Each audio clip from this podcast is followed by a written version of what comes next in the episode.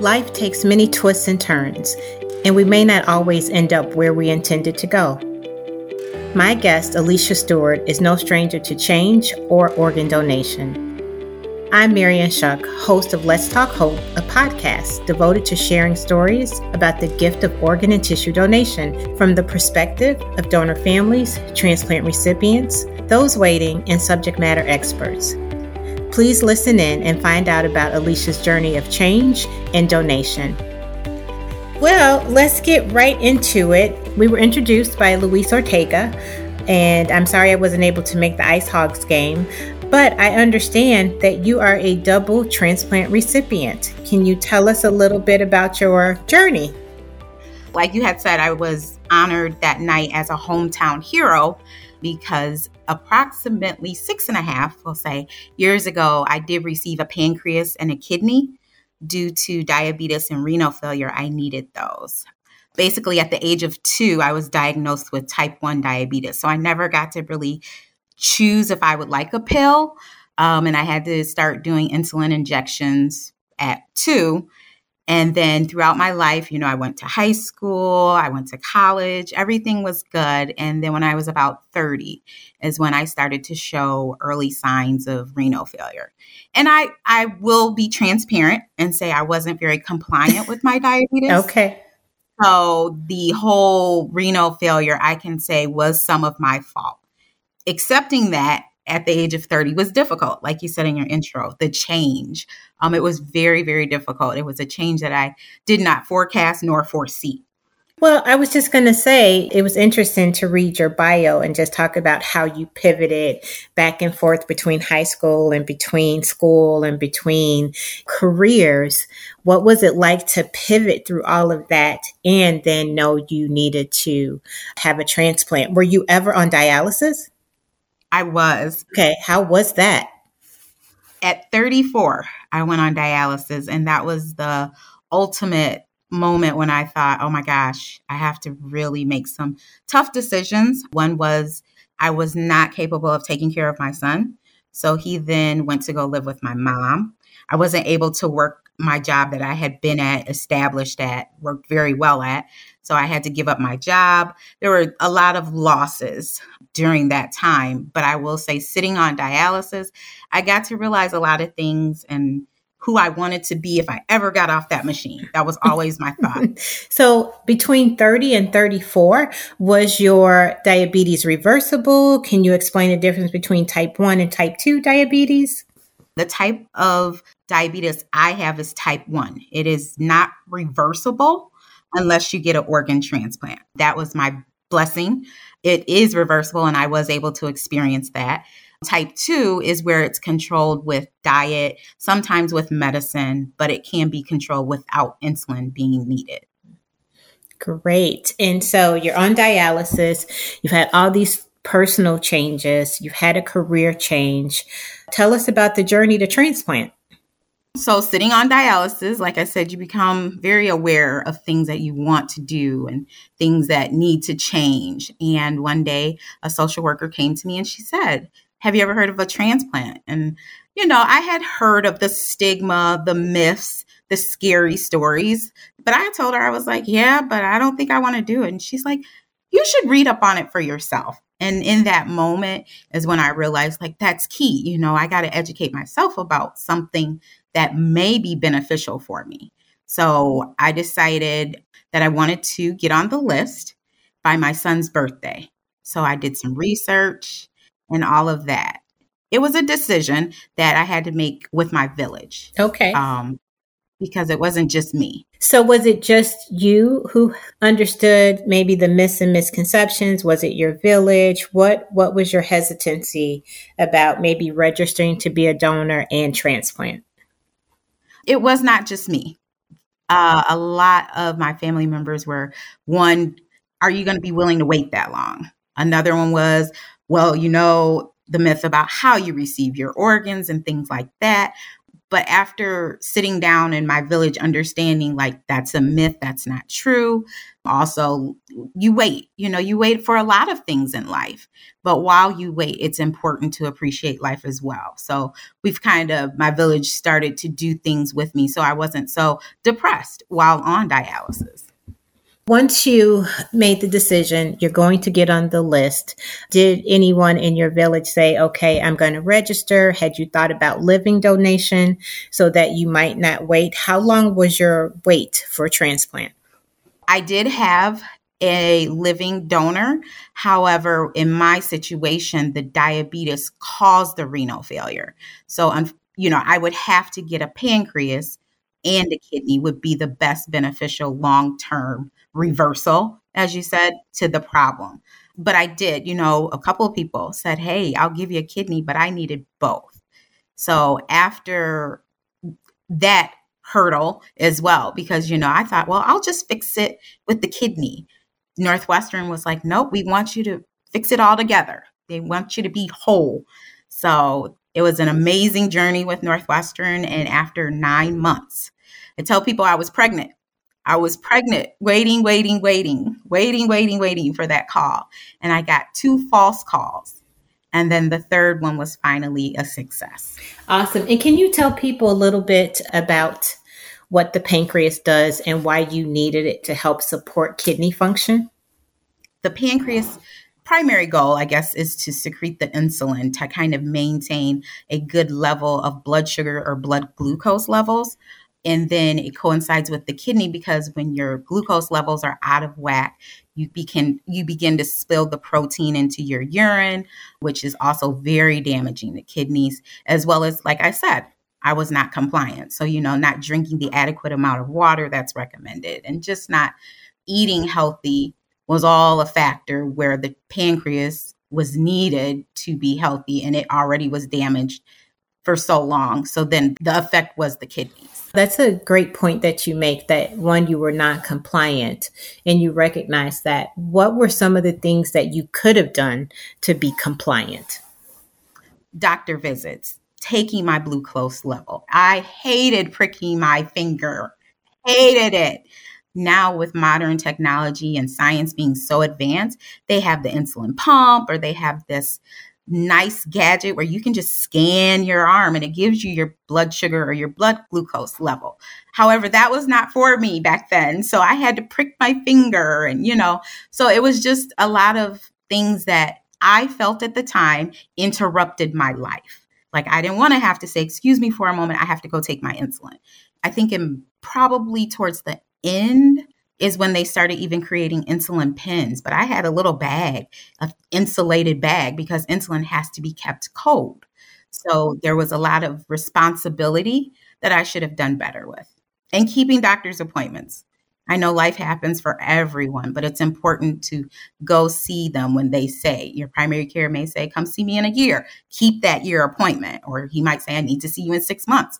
You kind of know with your body, there's a check engine light on and you're like, nope, I'm going to keep driving. So keeping those appointments is important as well. It's so important. And I will tell you, I have a brother who is waiting for a kidney right now. I'm probably going to be the living donor. We're just waiting for the process of the testing. You know how that goes. But again, he's an African-American male, hadn't been to the doctor, maybe 10, 20 years, and wound up in stage renal failure and was not compliant for a while, or I guess angry for a while that he was in that situation, but not recognizing that he was the reason that he was in that situation. Mm-hmm. Yeah. That's the difficult part, is sometimes you have to sit in the situation and realize I put myself here. But kudos to you for giving to your brother. That's amazing. Like I said, I had a couple of people, but they wanted me to fix both underlying health issues. So kudos to you. Thank you. Mm-hmm. I appreciate anyone who donates. Absolutely. Well, I've worked at Gift of Hope for 14 years, so it's just a way of life for me, as well as I'm a donor family. I lost my husband 4 years ago, so I know both sides of the circle of life. And so you want to make sure that this podcast, we're here to educate and you help folks tell stories for people that look like us. We have our sister podcast for the Latinx community. People want to hear stories from people that look like them that have gone through this process. And so I'm so thankful for your being here today to share just your story. And so 9 months you wait for this organ, you have 2 false calls. And then what happened? The third call, I got a call at about 3 p.m. in the afternoon, and I thought, I'm not telling anybody. I was kind of embarrassed. I've already had 2 false calls. My family had got excited. So this one I kind of just kept to myself. I did as I was instructed by Northwestern to start fasting, and they would call me back. So for about 3 hours, I sat by myself. I didn't tell anyone, and I just kind of, asked God, if this is the one, if this is for me, like, let it go smooth, let it just work out. They called me about 3 hours later and they said, can you start heading this way? And I thought, oh boy, this is a little bit closer. So, I called my village that we had already discussed. Okay, you're going to drive her. You're going to be the caretaker. I have an amazing family that stepped up with me just to make sure my transplant is healthy, and they still help me. So they got in position. My dad drove me to Northwestern. And by the time I got there, it was kind of like a movie. It was like, whoa, is this happening so fast? Oh my goodness. And they're introducing themselves. And I just was like, oh my goodness, we are here. This is really happening. And in that moment is when I realized, like, there's no false call. There's no, nope, we changed our mind. There's nothing else. This is it. That's incredible. And so what was it like when you woke up? Scary. Can I be honest? Yes. It was scary. I mean, I had tubes everywhere, and I woke up and I thought, oh, where am I? What's going on?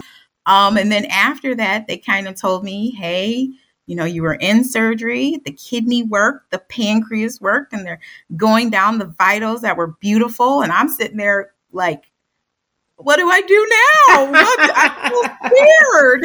Like, wait, there's staples in my belly. What? Wait. It was a very scary moment. The doctors and the transplant team at Northwestern, they were there literally every step of the way. Like, when I had to get out the bed to go to the bathroom, they were like, wait, let's walk together. So it was scary, though. Later down the line, like, now I'm very appreciative. But in that moment, I'm being honest, it was very scary.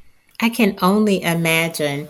And so now, as you talk about the transplant, have you thought about your donor family and maybe the person who donated said yes? Obviously, someone had to pass away to be able for you to have this. What were your thoughts about the donor family after you woke up? I gotta find them. I wrote the donor family every year on the year anniversary, on the second year anniversary, on the third year. I never stopped. I wanted to find that family and just tell them thank you, and just to show my appreciation, and also to make sure the legacy of whoever the donor was lived on through me. After I got unscared and after I healed, I hit the floor like writing letters every year for them. And is that how you got connected with Gift of Hope? It is. I also got connected with Gift of Hope because I was so motivated, and my favorite color is purple. So I was like, oh, I really want to be part of this team as well. So I actually turned 40, and I thought, I want to be an ambassador for Gift of Hope. I would love to be able to help other people along pre and post transplant. So definitely I started just letting Gift of Hope know I'm available in whatever shape or form you need. And in return, I got a name and an email from someone who would reach out to the family for me. Yes. That was amazing. So I sent an email to Gift of Hope and I told them, I've been writing letters. Okay. Is there another way to do it? And luckily, that was just this year. Okay. So 6 years later, I was able to be connected through Gift of Hope to my donor's mother. Wow. And his twin sister. Oh, wow. Yeah. That's awesome. I'm a twin. Are you? Yes. Oh, my word. That's so well, I often joke with his family now, and I say, well, I have his twins because I'm the only recipient that got two organs from him. I got his pancreas and his kidney. Yes. So I have that is amazing. And so how was it? Have you met the family or have you just talked to them? Actually, this is a perfect timing for the podcast. I met her last weekend. Oh, wow. For the first time. Yep. For the first time, I got to meet Terrell, his mother. Okay. Terrell was my donor. He was a 20-year-old Black king. Okay. That's what I call him.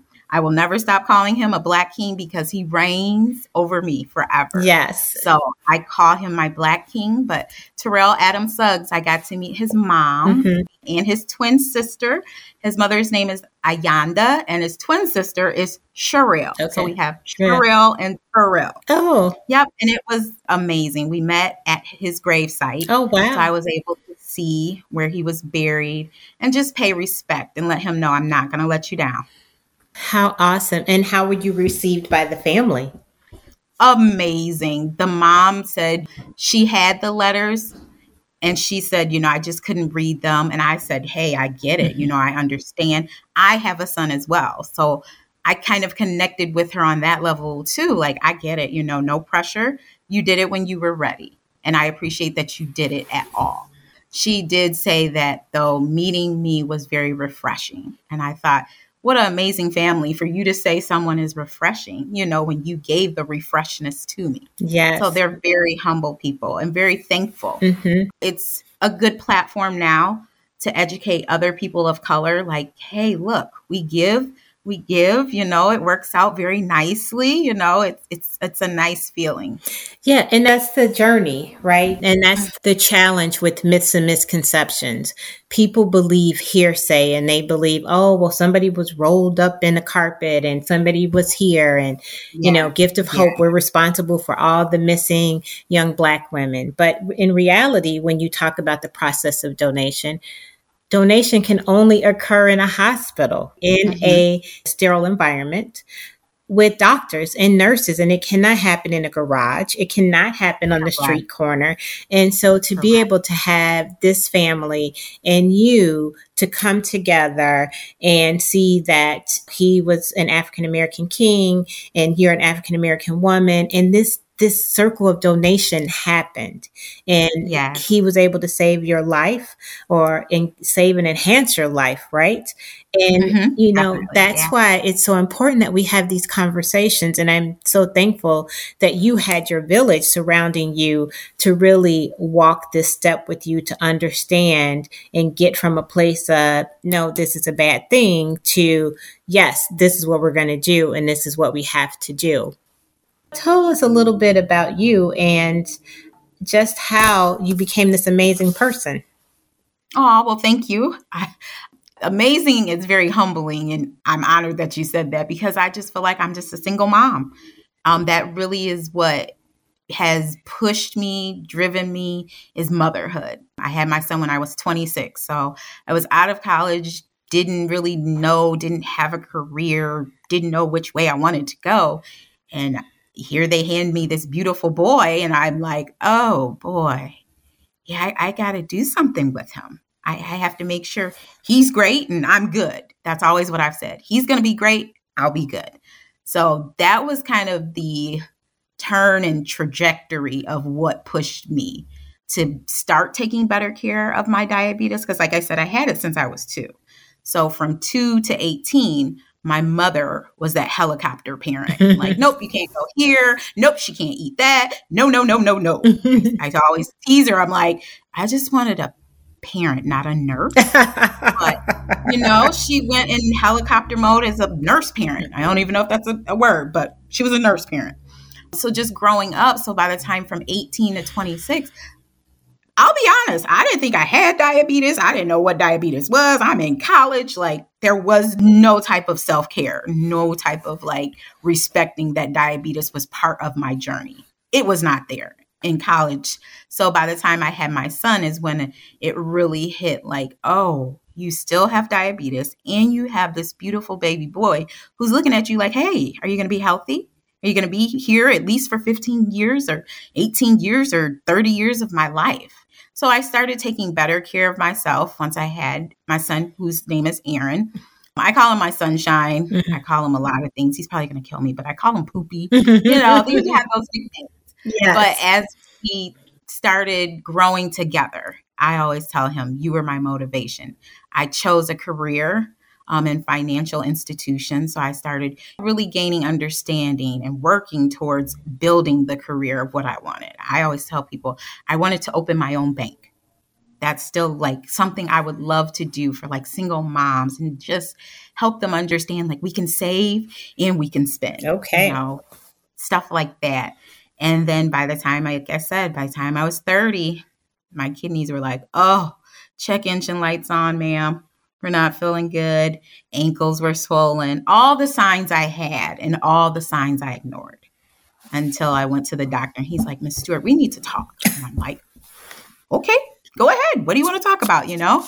And it was when he said, we just find a heavy, heavy, heavy result of protein in your urine. And having diabetes for so many years, you know what that means. Right. You know, that's one of those, I won't say it is as severe as hearing cancer, but it's very like distraughting. And like, you know, the next step is dialysis, mm-hmm. you know, and when that creatinine starts climbing, you're like, no. But the damage had been done. So it wasn't even an option for me to like take a pill or, you know, once again, it wasn't an option. I had to do dialysis. I wasn't successful with all the other ways of dialysis. Mm-hmm. And with modern technology, they have so many beautiful ways that you can do dialysis. But I was one of the lucky ones. You got to sit there with the needles and get it flushed out and put back in. So at that time is when I realized like, oh boy, this journey is not just for me. My son's not with me. When I would go to dialysis and I would sit, they called me the crybaby because I would get on there. And I'm probably telling too much, but transparency is good, right? It is good. They would bring me a box of tissue, hook me up to the dialysis machine, and for 4 hours, I would just sit there and cry. They come check on me. Miss Stewart, do you need anything? No. And they say, okay. And they walk away, you know. It was kind of one of those things. They're like, she's the crybaby. Mm-hmm. And I just sat there for about 2-3 months and just cried. And then finally one day, I don't think I had any more tears to cry. It was just like, I'm here. I'm just here. And, you know, I just was there for 2.5 years. I went to dialysis and I literally was just there. That's when the social worker came and made mention. Like you said, I'm an amazing person and the story sounds real glorified. No, there were times, if I would be honest, and if my family would tell, like we had to coach her out of, yeah, you can't give up. Mm. There were plenty of times where, you know, the dialysis was so draining and I was so sleepy and I just couldn't function. And it was like, I want to go see my son. And people are like, no, you can't drive to see him right now. Mm-hmm. So my son was the one I was like, I'm going to get healthy and I'm going to drive him to the park and I'm going to drive him to get something to eat and I'm going to drive him. You know, I had these high hopes. And so for 2.5 years, you were separated from your baby? Yes, ma'am. Wow. Yep. For 2.5 years, I was separated from my baby. I didn't have a car. I didn't have a job. I didn't have sufficient funds of income. I went from having my own house, my own car, my own son to, hey, Dad, can you take me to the grocery store? So it also brought on a humility of no other because I was, you know, independent. And that's how a lot of African-American women try to be independent. But I had to humble myself and say, hey, I need help. Absolutely. And I guess I'm just a little confused that you don't think that that's amazing. That is a quiet strength that I'm not sure that most people could handle, right? Because mm-hmm. you made the comment that they placed that baby in your arm and he was everything, right? He was everything. Yeah. And so that's a quiet strength that I believe that you have that is very important because this is not an easy thing. Transplant is a cure. Dialysis is a bridge to transplant, mm-hmm. but transplants allows you to get your life back, right? Allows you not to have to be tethered to a machine 3 days a week, 4 hours at a time.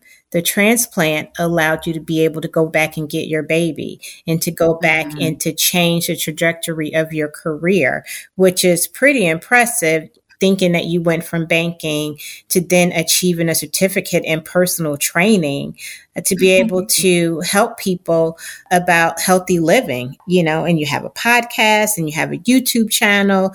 And so tell me how all of those support you being an ambassador for Gift of Hope, support you giving back to your community and educating youth and adults in a healthier lifestyle. I may need a personal trainer. I'm just saying. Yes, it's not the traditional personal training either. Like, I like to work with those that have hypertension, high blood pressure, high cholesterol. Mm-hmm. Those are the particularly people I like to train. Now, will I train anyone? Yes, but my personal training, I try and cater to those that I am more familiar with. It's just, I'm more familiar with what their needs are and what their desires are. I don't know why people think if you're a diabetic, then want for sugar goes away. No, it gets bigger. And, you know, it's Murphy's Law. If they tell you you can't, you want it. You know, I try and work with all when I'm doing personal training to help them understand the good counting carbs and the good sugary snacks and things like that. And then also just, I decided while on dialysis, I had a, they say that aha moment or the come to Jesus moment, whatever they call it. I had one while on the machine and I thought, I'm going to create my own business and I'm going to do a podcast and I'm going to help people. And I thought, Alicia Shares Her Keys. Because so many doors I felt like shut in my face. But if I can just share the keys I have now, we can walk through this door together. So I just started writing while on dialysis, like, okay, Alicia shares her keys. One of the keys, hip hop help, where I go to schools from kindergarten all the way to 12th grade. And I tell young people, hey, I know those flaming hot Cheetos taste so good to you, but let me tell you and show you what they're doing to your body. And, you know, just making healthier decisions. Yes, we all have cravings. It's okay to have a bag, but when you overindulge, I try and teach them. And I try and introduce them to healthy eating habits. They don't have to change, but they'll never be able to say hip hop health didn't introduce. So that key is kind of towards, like you said, helping youth. Then the podcast is the Lemonade Stand. And it's a play on words. Lemonade is actually spelled Lemonaid. Okay. And I encourage people to stand in their lemons. So Lemonade Stand. It's a play on words, but like my life was full of so many lemons. Oh, I was squeezing on them. I still squeeze them. I still have my lemons. So that's the podcast. And it's in person because I like for people to see this journey. It takes a toll on us. And a lot of people that come on that podcast, I want them to see physically how people overcame and how they look now versus what they did. I don't look like what I've been through. Cliche. Then I have Three Health Management. That's the personal training part. And that's just getting everything together. And then I have Alicia's Business Consulting. Of course, having worked in financial institution and with a degree in business communications, I always like business. I don't mind my own business, I tell people. So but those are definitely my keys that I share. And I created that because I want to give back. Somebody gave to me. And once I found that someone, Terrell, I'm not going to stop giving. Even more now, I feel more motivated that I found my Black King, Terrell, and he, you know, and his family gave to me. Can you talk a little bit just about why it's so important to know your numbers? You mentioned cholesterol, you mentioned creatinine, you mentioned different numbers. And why is it important for people to know their numbers in case they wanted to come and work with you? The best thing I can do, or the way I give a similarity, or, you know, this is a metaphor, you drive a car. You check the gas, that's a fluid, that's a number, that's a level. You check the oil, that's a fluid, that's a number, that's a level. You check the windshield wiper fluid. I was very upset over the winter when mine didn't work. So you check your levels or your numbers or, you know, your speedometer on your car. Why not treat your body even better? You can't treat your car better than your body because the car needs you. So I always try and stress to people, don't ignore that check engine light. Don't ignore, well, they just swollen. No, they're not just swollen. They're swollen for a reason. Let's find out. Let's conquer our fears and let's go to the doctor, or let's conquer our fears and find out. Just because you have it doesn't mean you can't walk through it and live through it. So knowing the numbers, I think sometimes people are afraid even. Like, oh, no, I don't want to know. What if something's wrong? Well, I would rather know that I need gas than to run out of gas. Absolutely. I remember being little and I adored my great-great-grandmother, adored her. We would, as you mentioned about the ankles, and her ankles would be swollen and they would look like what they used to call it, bread pudding. And, you know, we would say, oh, maybe you need to go to the doctor. And she's like, no, baby, I just have a touch of the sugar, right? That's what they used to call diabetes. And so it's so important to have these conversations like you and your family did, but to continue to have them, to talk about your wishes, to talk about what would happen should a tragedy befall you. Have these conversations now so that you don't have to have them when a tragic circumstance happens. So I appreciate you and your family being able to talk about this and to be able to support you. As a result, do you think that anybody has changed how they think about transplantation and would they consider being organ donors? Oh, yeah.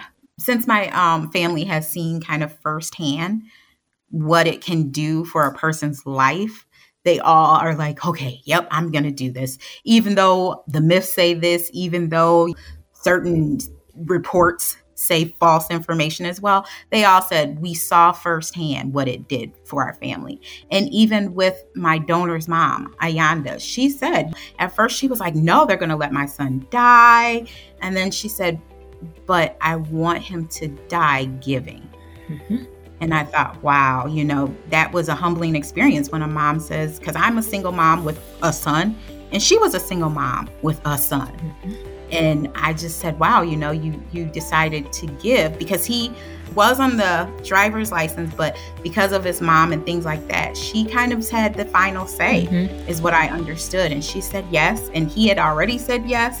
So 2 yeses, I guess, was my yes. Well, Alicia, I want to thank you for being a phenomenal woman who gives back, who has taken on this journey. I can only imagine it's going to be an amazing ambassador for Gift of Hope. I look forward to meeting you and working together. And thank you so much for being our guest today. Do you have any final words that you want to say? I just want to thank Gift of Hope, and on behalf of the Stewart and Suggs is the transplant, I'm the recipient, Stewart family. Suggs is the donor. So on behalf of Stewarts and Suggs, we've come together with superpowers, and we really appreciate you telling our story, and hopefully someone can be motivated to give. Thank you. Thanks for listening to Let's Talk Hope, a podcast devoted to sharing stories and turning tragedies into triumphs. We encourage you to start the conversation about organ and tissue donation with your loved ones today, and please make your wishes known. You can register to become a donor at giftofhope.org. And if you like what you've heard today, we hope that you'll listen again wherever you subscribe to podcasts. Let's Talk Hope was produced by Rivet, and if you'd like to hear more great podcasts, please visit rivet360.com.